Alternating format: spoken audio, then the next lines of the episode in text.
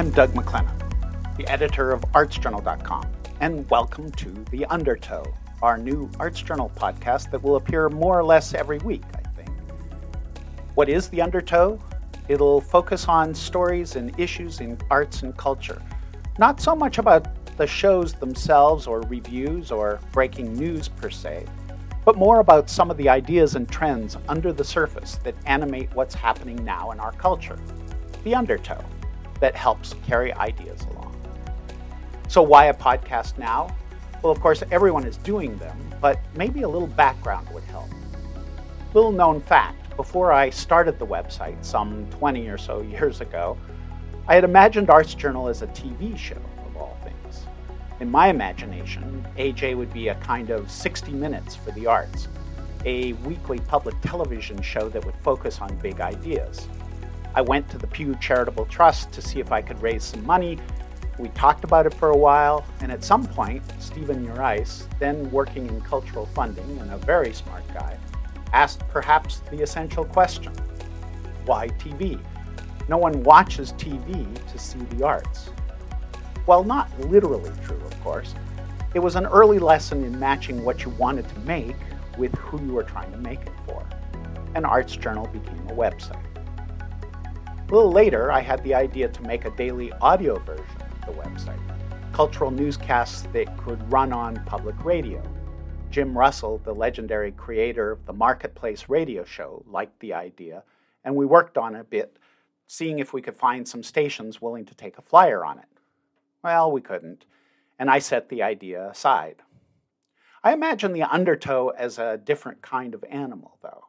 I think that while there are lots of products in the culture, shows, performances, exhibitions, projects, that there's an underlying and ever changing swirl of ideas and circumstances that make some things resonate and others disappear almost as soon as they've been created. The kind of art that might have worked two years ago exists now in a very different context. Who thought six months ago we'd be talking about war? and then energy and food shortages, for example. Or that two and a half years ago, we'd have had a clue that we'd be wary of being in crowded spaces together now. These circumstances frame or influence or inform the creativity we engage with. For this podcast, we'll look at two to three stories per week to talk about how they fit into the larger context of what's happening now. If you're a reader of the Arts Journal website, you know that our interests range across arts, culture, technology, and science. Pretty quickly, I suspect I'll start looking for people to interview for the podcast, just to broaden the ideas. If you have any ideas for stories, for topics, for guests, I'd love to hear them. Shoot me an email to theundertow at artsjournal.com or check out the contact links below wherever you got this podcast.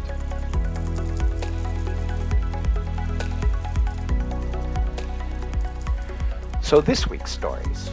Today, we'll talk about Russian artists and the Van Cliburn piano competition, the quirky new Mellon Foundation logo that I both love and hate, and then finally, some observations on the reemergence of the arts after the COVID pause. All this in a moment.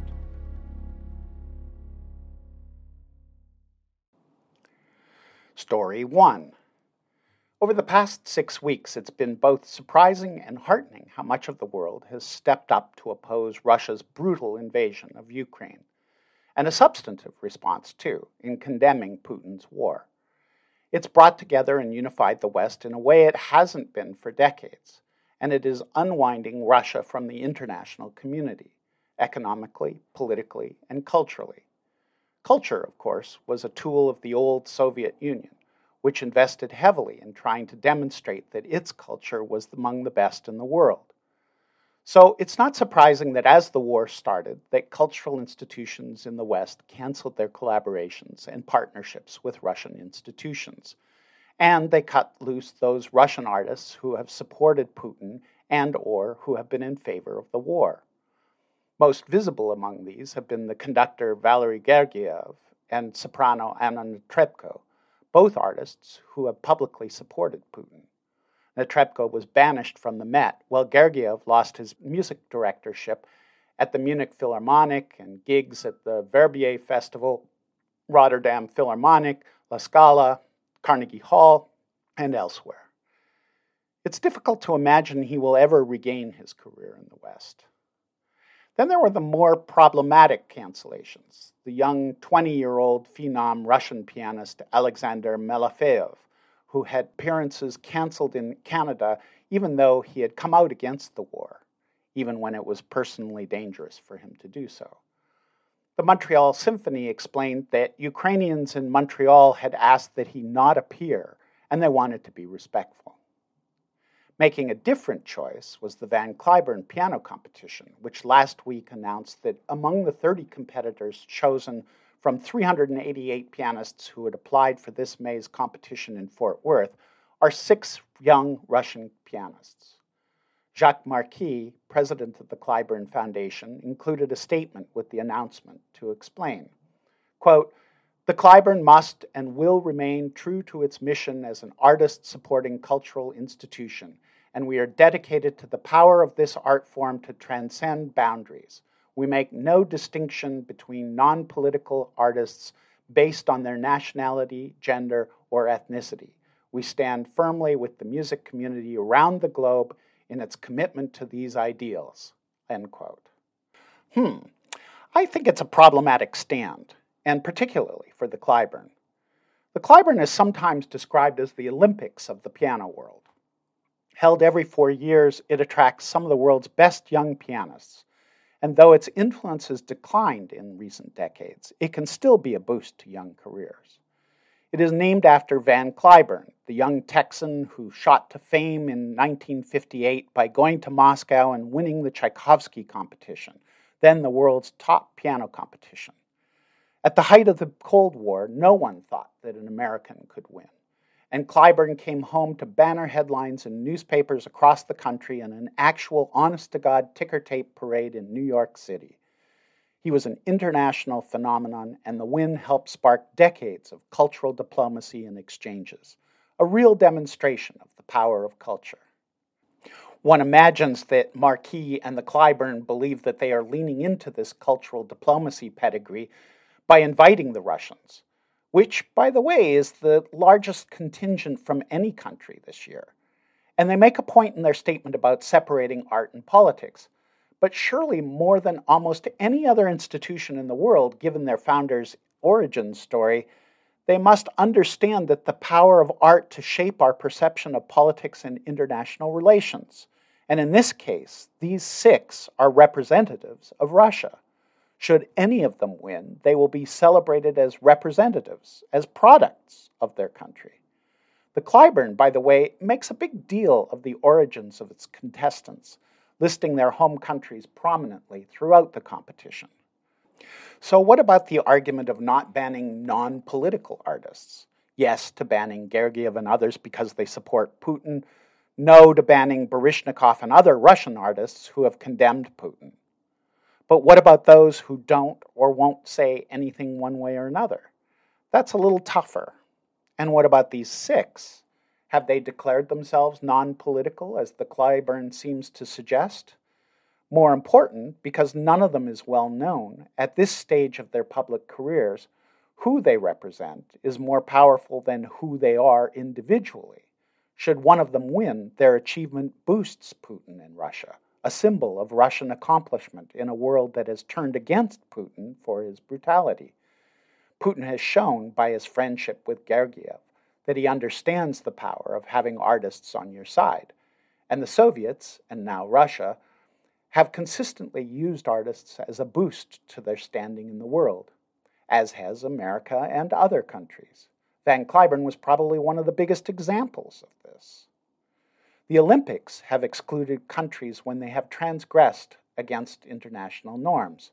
Perhaps the Cliburn should be admired for trying to keep art and politics separate, but I think that's too easy.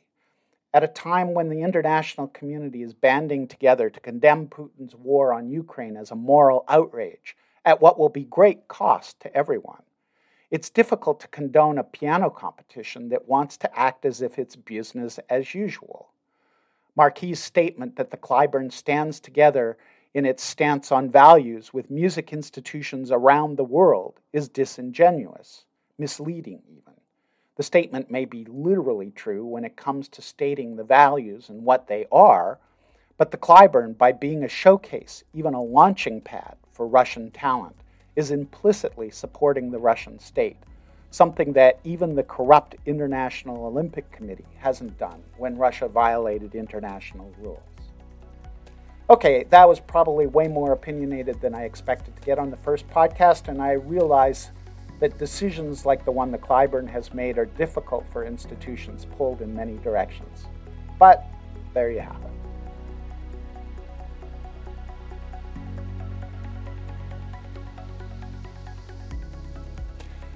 Story 2 Foundations come in all shapes and sizes, of course.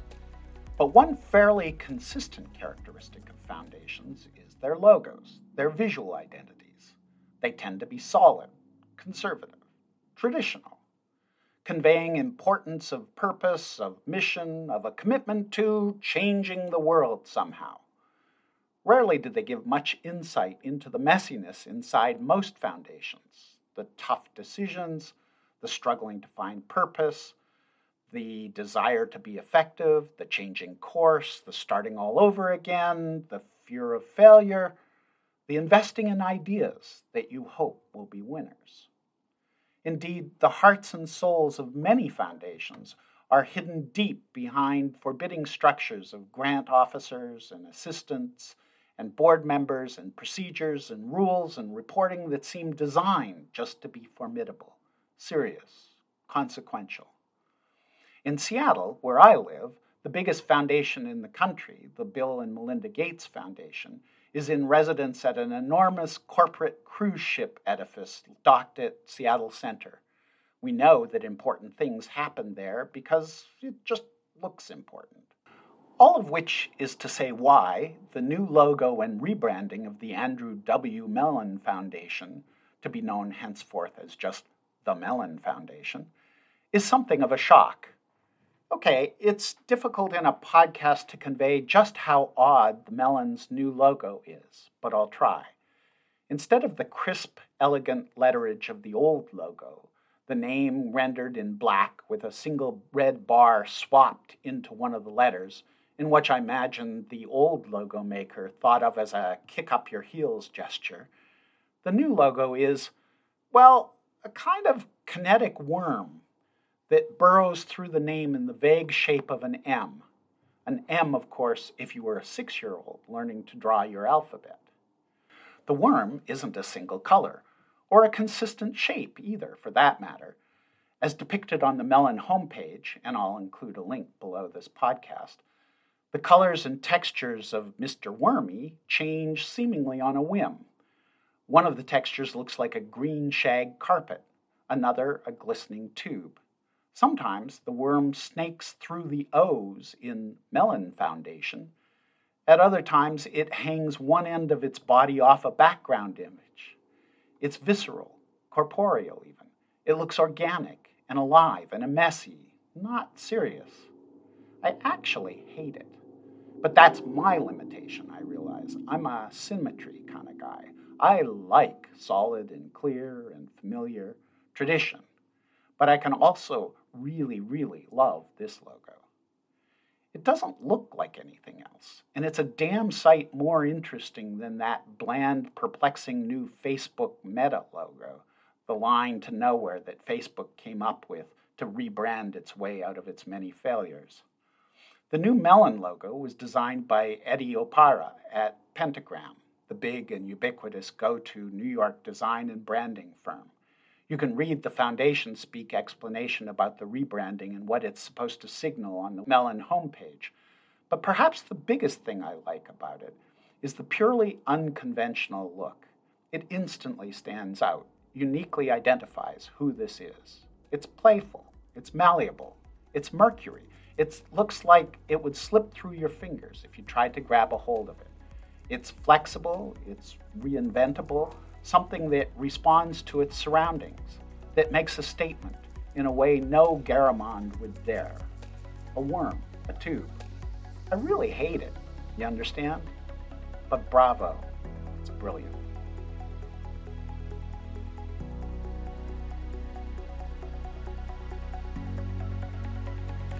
And lastly, story three.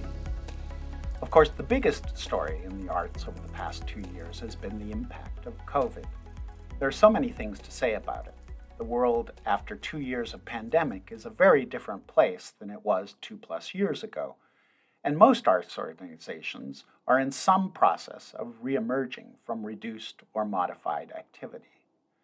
Thankfully, there have been some great efforts to measure impacts. The SMU Data and TRG Arts are the main ones, and they've been issuing periodic reports on what's happening.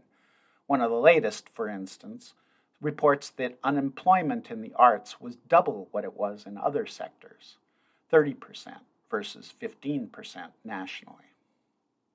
Despite dire fears of looming catastrophe at the beginning of the pandemic, and considering the collapse of paying work for many artists, arts institutions, for the most part, managed okay. Some used the time to create new things, rethink what they do and who they serve. Others went into various forms of hibernation and are only now reemerging. One undertold story is how the infusion of assistance from various COVID relief programs, from government programs like PPP and Save Our Stages, to stepped up philanthropic and individual support, as well as soaring values in endowments for those that have them, actually suggest healthier financial positions coming out of the pandemic than going into it for some organizations. But there's a potential nasty reality coming. COVID relief programs are generally done. Arts institutions are spending heavily on programs they hope will convince audiences to return. And there are an awful lot of half empty theaters and concert halls so far. Yes, we just went through the Omicron surge, which unquestionably suppressed audiences. But continuing uncertainty and the fact of a whole lot of people who got out of the habit of going out is a problem. At the very least, while spending has roared back as shows open, even a medium ramp up to pre pandemic attendance will cause some big financial holes. It may be that this next transitional period of uncertainty will be even tougher than the COVID shutdown was. Well, that's all for this week. I'm still trying to figure this out, so I welcome your suggestions, ideas, and criticisms. I'm starting this as an audio podcast, for example. If you think it would work as a video podcast as well, so you could see what that Mellon worm looked like, let me know. As every podcaster says, if you liked what you heard, please click the subscribe button wherever you get your podcasts. I understand that's important. All right, see you next week.